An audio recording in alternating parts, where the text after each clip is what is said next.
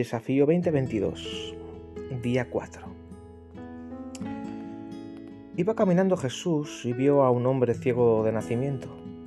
Entonces le preguntaron sus discípulos: Rabí, ¿quién pecó para que éste haya nacido ciego, él o sus padres? Y respondió Jesús: Ni pecó él, ni pecaron sus padres. Ha ocurrido así para que las obras de Dios se manifiesten en él. Juan nueve, del uno al tres. ¿Y cómo podemos aplicar este relato a nuestro tiempo de oración de hoy?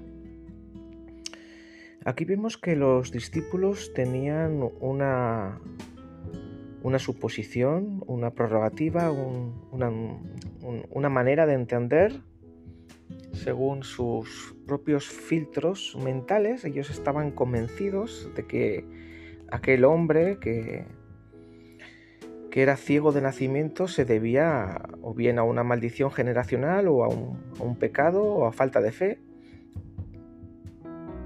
Pero no se habían dado cuenta de que el Señor quería manifestarse en él, quería glorificarse en él. Y hay muchas veces que vamos a la presencia del Señor en oración con nuestros propios filtros mentales.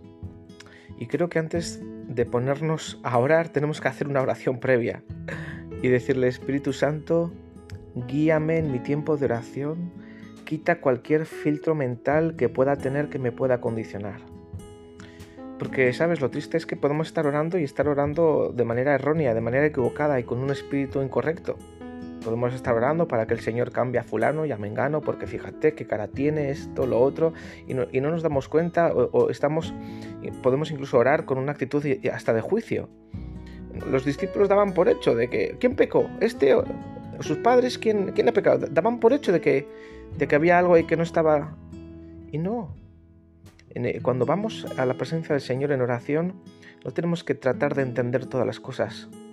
Simplemente confiar en Él, que Dios es bueno, que Dios es justo, que Dios es santo, dejar el justo juicio a Él y nosotros con una actitud de amor, orar, sobre todo cuando intercedemos por otras personas, eh, orar con una actitud de amor y aún las cosas difíciles que no entendemos, que se nos atragantan, que no hay manera, que no hay por dónde agarrarlas, eh, entregarlas al Señor en oración.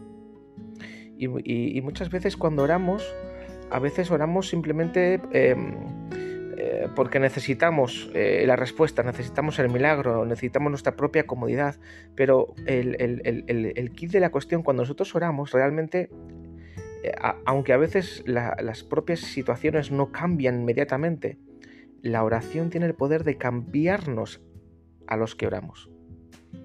Es decir, la oración a menudo Eh, No, no cambia inmediatamente las circunstancias, pero nos ayuda a atravesarlas y sobre todo en el proceso en el cual estamos orando, la oración nos cambia a nosotros. Así que afronta este tiempo de oración hoy con esa actitud. No trates de entenderlo todo, eh, pídele al Espíritu Santo que quite cualquier filtro mental, cualquier suposición errónea, equivocada y simplemente ora a un Dios bueno, a un Dios justo, a un Dios que, que te quiere cambiar a ti y a mí por medio de la oración. Dios te bendiga.